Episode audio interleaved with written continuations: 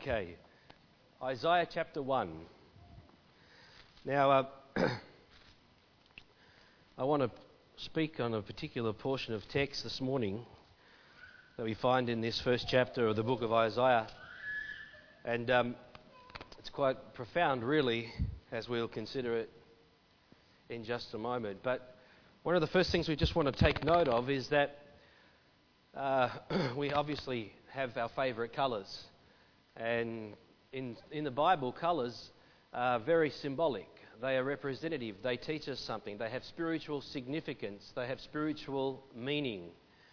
And so um, we, we, we see that to some extent in the world around us. I mean, you know, traditionally, uh, if you, uh, when a person got married, they would wear a white dress, and that was to symbolize white was a symbol of purity. And um, I don't know how much that is representative of today's generation, but uh, they're still intent on, for the most part, wearing white without understanding the concepts behind it. Uh, but nevertheless, there, there is that element. And so, colours are very important scripturally. Colours have very spiritual significance. And so, there's another colour in the Bible that we want to consider this morning, and uh, we would commonly know it as just the colour red but the Bible refers to it as scarlet or crimson.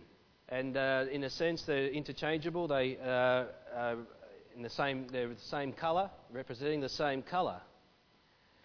But this particular color also is very symbolic in the scripture, and it has a dual meaning or spiritual truth or application that we're going to identify this morning. And so it is very important for us because you may have heard it said uh, there's a phrase that's called the scarlet thread of Scripture.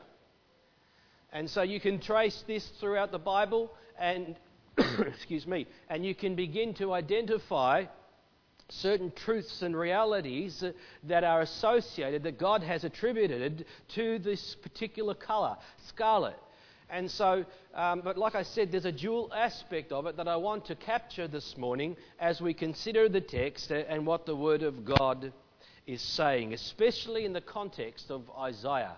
Because we, this particular issue or topic, we can really branch out. There's so many aspects and facets we can consider. But I want to stick to the context of Isaiah, and I want to draw upon that, and I want us to identify with the truth and reality that we find in this particular text. What is important to note is here in the book of Isaiah, in the text that we're about to look at, is really the foundation of the gospel of Jesus Christ. Right here in the Old Testament itself. Remember that the, uh, Isaiah being a prophet and the word Isaiah in the Hebrew meaning God is salvation. And so, right within the first statement or first chapter of Isaiah, in its some 66 chapters, we find right from the beginning a proclamation and a statement from God which contains uh, the foundation and a kernel of what we know today as the gospel of Jesus Christ.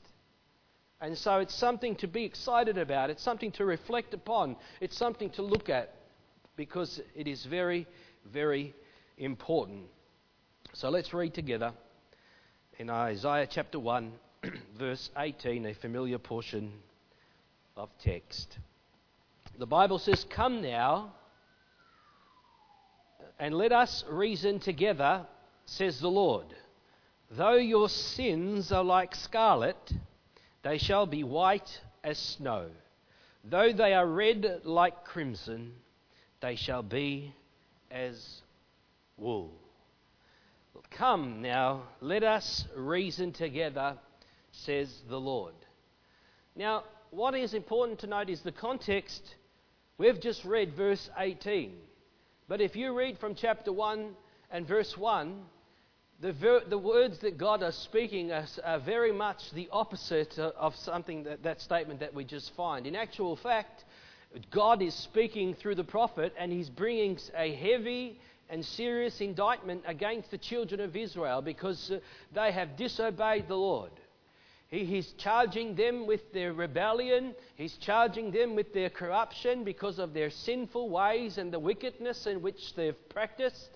And there is strong language in those preceding verses where God is, is telling them about their evil practices And uh, all of these things are being outlined and their inward corruption. Not only that, God is even telling the children of Israel how He despises their religious uh, practices. He charges them with hypocrisy. He says, I hate the way, the manner in which you come to me to, uh, to worship, and yet you live a life that is totally contrary to the way in which I have ordained and instructed you. And so you find God speaking heavily against the children of Israel.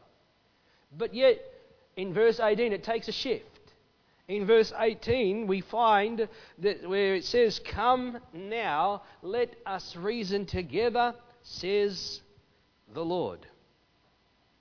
You see, these words are not only words of salvation to the nation of Israel, but they are words, uh, and like I said to you, this, this scripture contains a kernel of the gospel itself.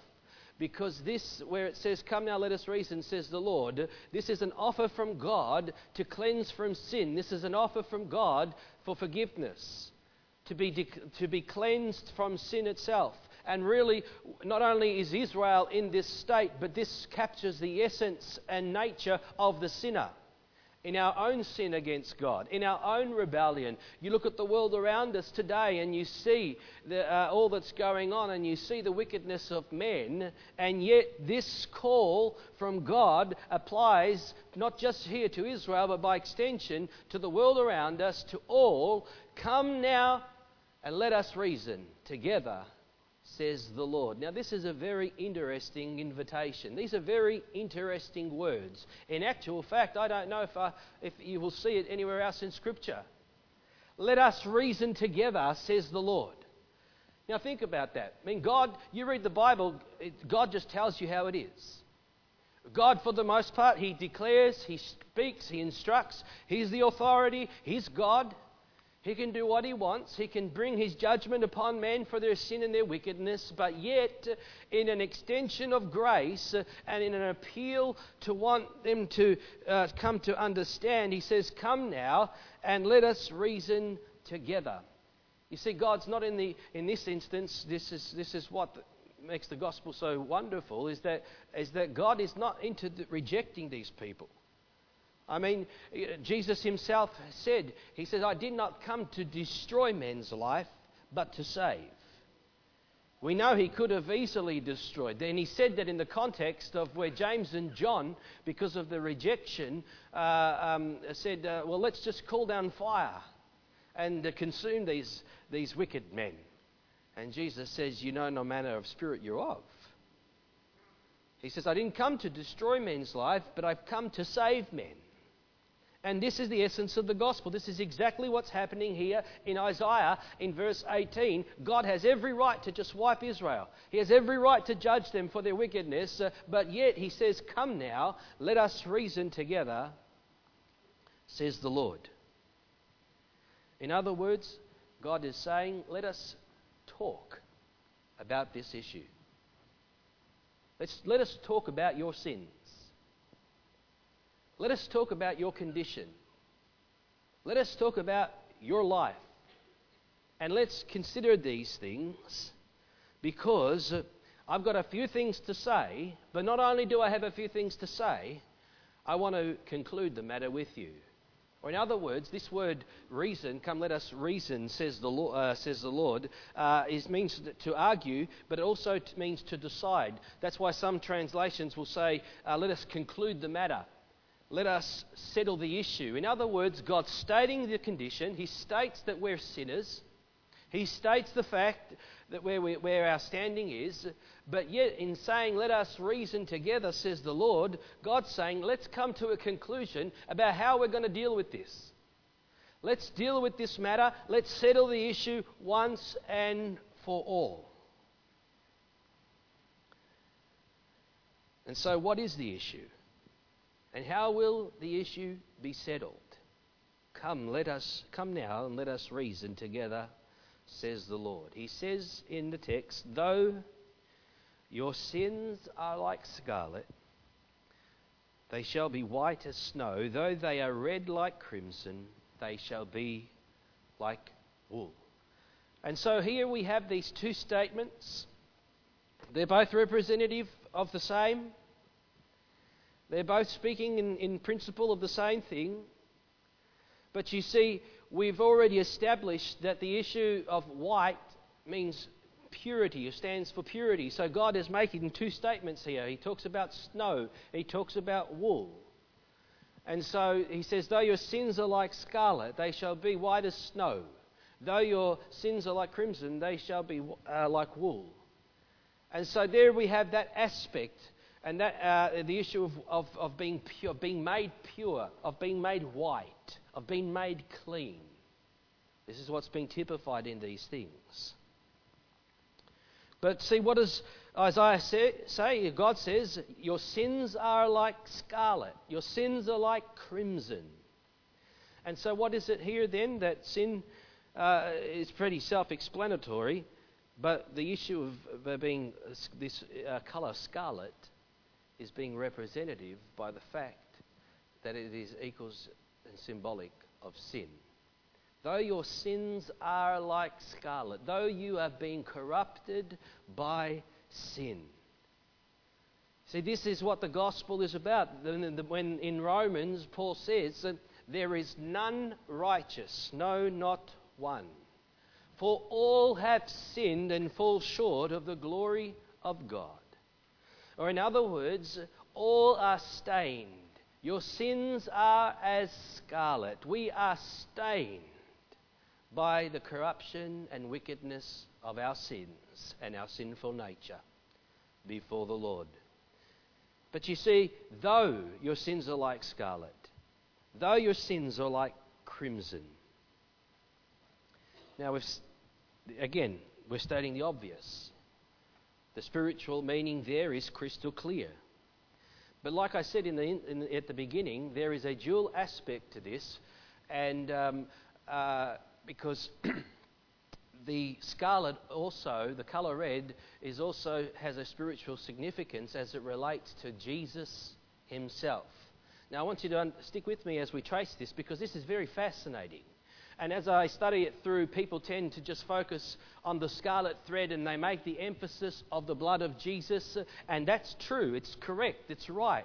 But you see, the blood of Jesus is one aspect of, uh, of being compared to and the, tip, and the types in relation to scarlet itself. Scarlet here, as Isaiah says, your sins are a scarlet. So if sin is scarlet compared to the colour, then how is the colour scarlet representative of Christ himself and his precious blood that was shed upon Calvary? How do the two connect? And this we see in Scripture, and this was, can be identified, and it's wonderful because it shows us something great about the gospel of Jesus Christ. We have, where do we start? Well, let's put it in perspective. Actually, James touched upon this this morning when he spoke about this agony uh, uh, and this suffering of our Lord, these vehement cries, because as Jesus bore the wrath of God, what was it that was transpiring is found here in 2 Corinthians chapter 5 verse 21 when the Bible says for God made him who knew no sin. Here's the pure one to become sin. So Jesus Christ is being stained with the sin of humanity, of all mankind. God made him sin who knew no sin. You see, Jesus, uh, so when, you, when the Bible says your sins are like scarlet, those sins are being put upon Jesus Christ. He is becoming the sin bearer. And this is where the identification comes when we talk about the scarlet thread and how it typifies Christ in, in Scripture. And we'll draw more on that in a moment. But what was it that the Jesus? Remember when Jesus was uh, with uh, being uh, just before he began to be beaten and mocked by the soldiers? What was it that they put on him? A scarlet robe. They put on him a scarlet robe. Was that just coincidence? no, not in God's plan and purpose because it was symbolic of the fact that, that he who knew no sin was becoming sin for us. There is the physical, symbolic attribute of the robe, that scarlet robe being put upon Christ. It's symbolic of our sins being put upon Christ. And this is what was happening in, this, in the soul as the wrath of God was coming upon him, as he, and in being in agony of soul, as he began to bear the sins of humanity in his own soul. Let me read it to you Matthew 27, verse 27. Then the soldiers of the governor took Jesus into the common hall and gathered unto him the whole band of soldiers, and they stripped him and put on a scarlet robe. And when they had plaited a crown of thorns, they put it upon his head and a reed in his right hand, and they bowed the knee before him and mocked him, saying, Hail, King of the Jews! And they spat upon him. They took the reed and smote him on the head and struck him on the head. You see, it wasn't because they were beating him and spitting on him that he was crying out, it was because they meant that robe, not in the physical sense, but the spiritual sense, the sins of all men was being laid upon him. So we make this first reference. Jesus is taking upon him the sins of the world. And it's one thing to speak in general sense, but understand this personally my sin, your sin our individual sins that we had committed before we came to know the Lord Jesus Christ. We were filthy sinners. We, had, we were corrupted by sin. And yet we begin to see that Jesus was the sin bearer. God made him who knew no sin. Though your sins are like scarlet, the scarlet robe was put upon Jesus, and he became the offering for sin. Jesus, now listen to what God says in our text. Let us reason together. Hmm, does that sound reasonable? What's that? I mean, God says, Come now, let us reason. Though your sins are like scarlet, they shall be white as snow. Is that reasonable? No. Is it reasonable that Jesus Christ, the perfect, sinless, spotless individual, God Himself becoming a man, would lay down His life and bear the sin of all humanity and as offer his life as a sacrifice. Is that reasonable? No. But God says, let us reason. Let us settle the issue. Let us conclude the matter. And in Christ Jesus, it is concluded. Can you say amen? In Christ Jesus, the, the issue is settled. The issue of sin has been dealt with. God, amen, once and for all, hallelujah, has paid the penalty by making Christ, who knew no sin, to be sin for us. What a Saviour. Now, one of the other things that I want to talk about is this Hebrew word scarlet, because as I began to study this, and began to, uh, my understanding began to open up a little bit more in relation to some various spiritual realities and truths that are associated with this. But there are two words being used here in the text. Though your sins are like scarlet and crimson, they're two different Hebrew words, even though uh, they're speaking about the, the, the color scarlet or red. And there, the, the two Hebrew words are taulah and shani. And this word, as, as I pronounce it, shani, it has very significant meaning for us to understand because you see, scarlet, this word scarlet, this Hebrew word shani, it speaks to us not only of the colour itself, but how that colour was derived. Where that dye, if you want to call it, came from. Because this colour, uh, scarlet, it came from a particular, uh, uh, I guess, uh, insect or a particular, um, uh, well, insect it is, but let me read it to you so we can establish it. It says the word shani signifies the color obtained from the insect Coccus ilicis, which belongs to that family. Now, listen, the dried body of the female provides a coloring matter from which dye can be made and then used to color cloth scarlet or crimson. Now, what's interesting, it talks about this this female provides a colouring matter, the dried body. Now, what's interesting to note that this insect, as it prepares to, uh, to lay its eggs and to bring them to birth, what it does is this, this it, it, uh, it, it positions itself over the eggs uh, and provides the protection and warmth in order to bring those eggs to, to birth and whatever else.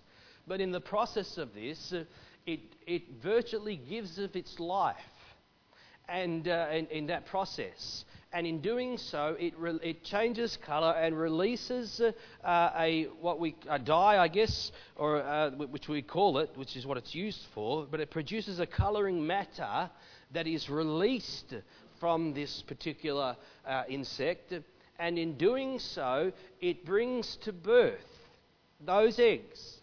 And, in, and at the same time, it sacrifices its own life in which it dies. And so when we find the Hebrew word for uh, scarlet, which is shani, it is telling us and it is referring specifically to this, this insect. And what we he- see here is a picture of the Lord Jesus Christ Himself. You can't help but just look at that and identify the cross and identify Christ and understand here, because remember, there's a dual aspect to, uh, to this scarlet thread that we're talking about. It is symbolic of sin, but it is symbolic of Christ, because Christ was made sin. And so here it is, this, by, by sacrificing his own, its own life, the female produces those eggs.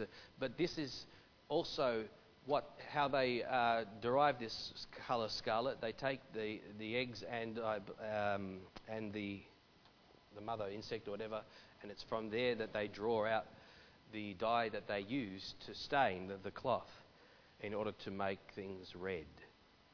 And so, what a picture of the gospel. Christ laying down his own life, shedding his own blood on Calvary's cross. And we, amen, we have been brought to birth Though our sins are like scarlet, having identified with us, we shall be made white as snow. How glorious it is! It, it is. How we see it just there. But you see, there's another aspect that I want to point and bring to your attention. Is the, the word the Bible uses the word here for scarlet? It's the word shana again, and literally as well, the word means to repeat. Or in some versions, it will even say, though your sins are double dyed. So it means to repeat. Now remember, I said there's a dual aspect to the word scarlet. It symbolizes sin and it symbolizes Christ. And, the t- and, and in this very act itself, when they take the cloth, they take the cloth and they dip it twice in the scarlet dye in order to, to, uh, uh, to take on that color to be dyed, thoroughly dyed. And so, in a sense, what we see is that we have been born and we are, being, we are stained with sin. We have a sinful nature. We have sinned against God. We have stained and we are uh, corrupted by sin. So, in a sense, we have been dyed once. But the, uh, but the reality is, is we need to be dyed twice. Amen? And we need to be washed in the blood of Jesus Christ. And it's in that sense that we find the double dipping or being double dyed, and then all of a sudden, rather than being stained and characterized by sin, amen, we are now stained and characterized by the blood of Jesus, uh, and that neutralizes the. Uh, um, uh, the, uh, the effect of sin, and now all of a sudden we are white as snow because God made him who knew no sin to be sin for us that we might become the righteousness of God in him that we would be declared righteousness, that we would be pronounced clean, that we would be made holy. Wow. And that's because we have been dyed, double dyed, amen, as the scripture refers to it.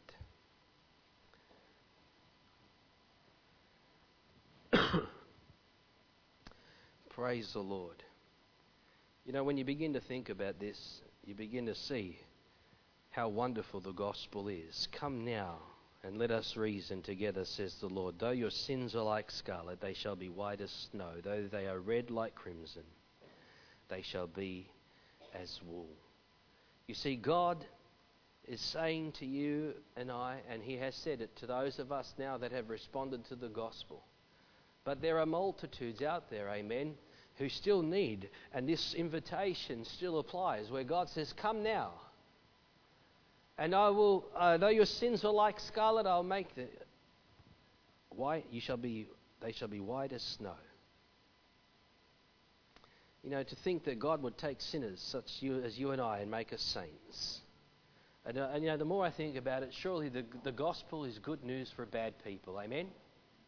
I, I stand here today and I, I, and, and I do this uh, every now and then. I just reflect because it's good to remember, never forget where you came from. Amen? And I tell you now, I was just lost in sin. I, was, I had no concept of God. And yet, and, and, and for the sins that I had committed, I deserved to die. I deserved to go to hell. I deserved the eternal punishment. I deserve God's wrath. And yet, the gospel is exactly there for me.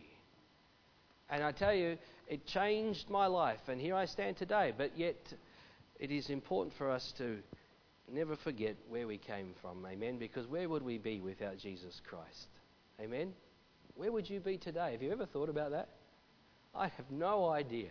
But I would not be who I am today. I know that much. And have what I have and the blessings that have come to me as a result of God and the gospel. Come now, says the Lord. Come now. You know, let's just look at this as we kind of consider this a little bit further. Let's just look at this scarlet thread in the scripture because it is so wonderful to observe. And as we say, the, the, the, the new is contained in the old. And so we begin to see these shadows, we begin to see these types that are being introduced, and they all point to Christ. And isn't it interesting that uh, we're talking about this, this colour, scarlet? Where else did scarlet appear in the scripture? And again, there is uh, multiple aspects, but what I want to uh, talk about is what we refer to as the veil of the temple. The veil of the temple, the tabernacle, and, uh, uh, built by Moses. And when they made the tabernacle, they made the, the, the temple, and they had the, the holy place and the holy of holies. And what separated the two uh, the holy place from the most holy place was a veil.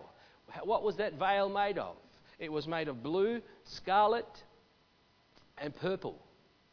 And these particular colours are again very, very symbolic for us to identify with and to understand. But you see, what's more important, amen, what does that veil represent?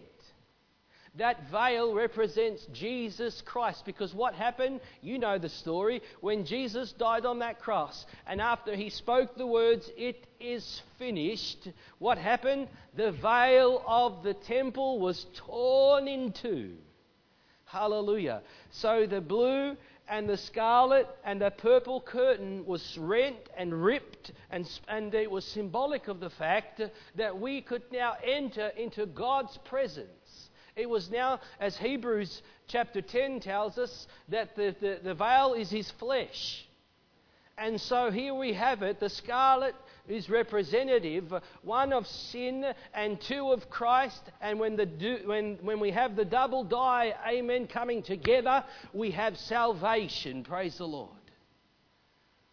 And so uh, the blue in Scripture is symbolic of heavenly, and so Christ, God becoming a man, Scarlet is representative of sin and ultimately the blood of Jesus Christ coming together at Calvary. And we have the color purple, which is in Scripture symbolic of his royalty. Hallelujah. They may have put a scarlet robe on him, amen, but he, amen, has a purple robe. He is the King of kings and the Lord of lords. P- purple is representative of royalty. And that is our Savior. Hallelujah. And when we look at Christ, we see him as he is, and how wonderful it is. Oh, what a Saviour that he has and all that he has done. The high priest's garment was made up of his, his uh, outer garment that he would wear was made up of, uh, the robe was made up of the, the same three elements uh, of uh, blue, scarlet, and purple. And the high priest was the only one that could enter into the most holy place once a year. And we know that without blood he couldn't go. Without Hebrews tells us, without the shedding of blood, there's no remission of sins. He could not enter that holy of holies on the day of atonement without the shedding of blood. And so here it is. The high priest is symbolic of again Christ, the scarlet thread. You see these aspects, and they all point to Christ. They all talk about uh, this, uh, uh, the crucifixion. They all talk about salvation. We're familiar, for those that read the Bible, we're familiar with the uh, Old Testament story of Rahab. And Rahab herself, being a harlot, a Gentile, not even a Jew, not from the children of Israel.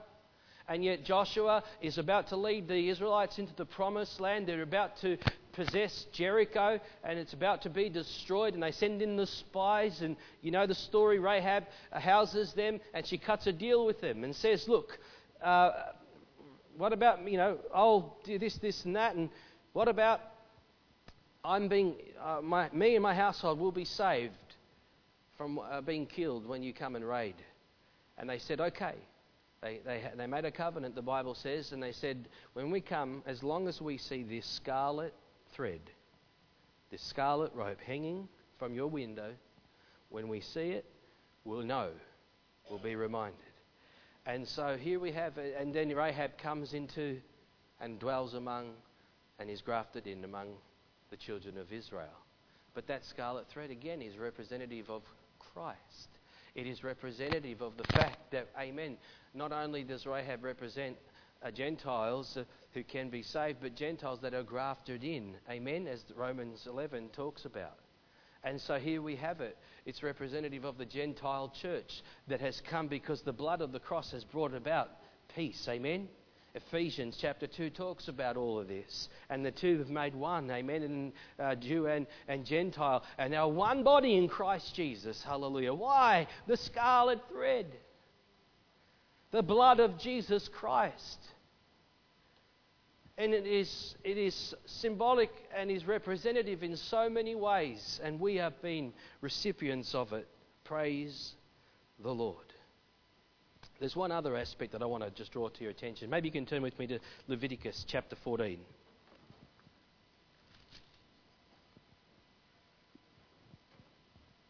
In Leviticus, in the Bible, just as quickly, uh, uh, for those that may not understand, but uh, leprosy is symbolic of sin, okay, in Scripture, and represents and is a type of sin. And so here we have in Leviticus 14, we have, um, uh, well, in chapter 13 it talks about the, the law concerning lep- leprosy, and then in chapter 14 it talks about the ritual for cleansing uh, and healed lepers, so lepers that had been healed and there was a ritual cleansing that they had to go through through the high priest. But again, I just want to look at verse, a couple of verses uh, in verse 4, if you read with me. And again, I want you just to see the gospel right here and identify how this works. So in verse 4, they would, the, the leper was healed and he'd come to the priest. In verse 4, then the priest shall command to take for him who is to be cleansed two living and clean birds, cedar wood, scarlet and hyssop. And the priest shall command that one of the birds be killed in an earthen vessel over running water. As for the living bird, he shall take it, the cedar wood, the scarlet, and the hyssop, and dip them and the living bird into the blood of the bird that was killed over the running water.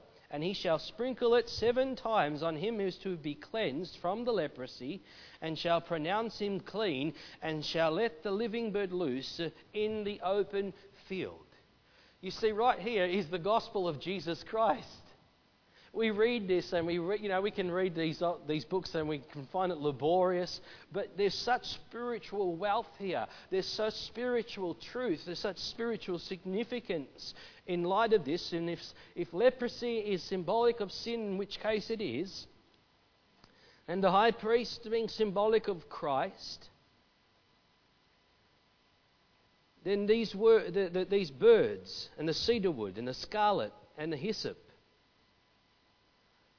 you see, the, uh, the, the clean birds are representative of the sacrifice of well, the one that is killed, or both are, but the one that is killed is sac- uh, symbolic of the sacrifice of Christ. The cedar wood is symbolic of the cross. The scarlet is symbolic of sin and also the cleansing, this dual aspect uh, of, of, cleansing that's associated with the scarlet. That's why we find hyssop, because hyssop was how they applied the blood. Remember uh, in, at the Passover?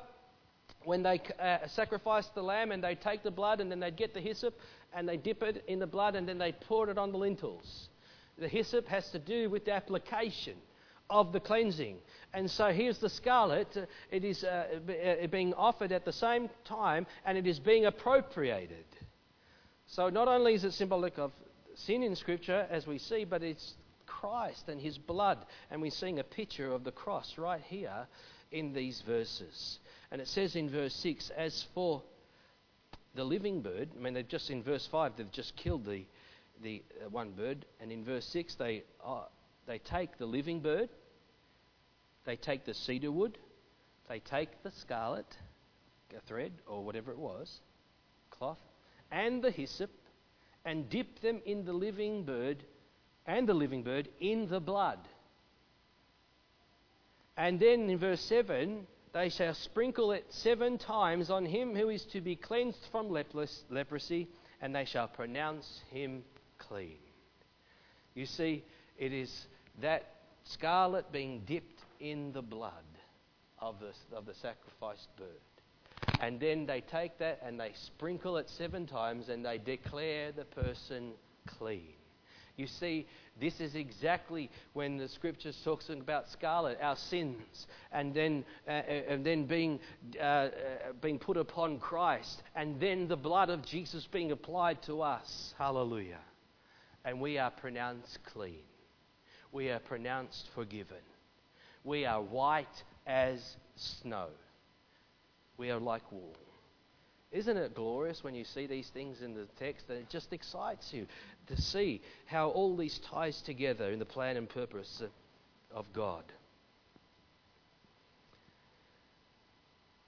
So, in saying all of that, I just want to bring to a conclusion this message this morning, and I just want to make an appeal because this cleansing applies and is an offer to the sinner who does not know Jesus, the sinner who's corrupted by sin. All have sinned and fall short of the glory of God, but you can be justified by his blood.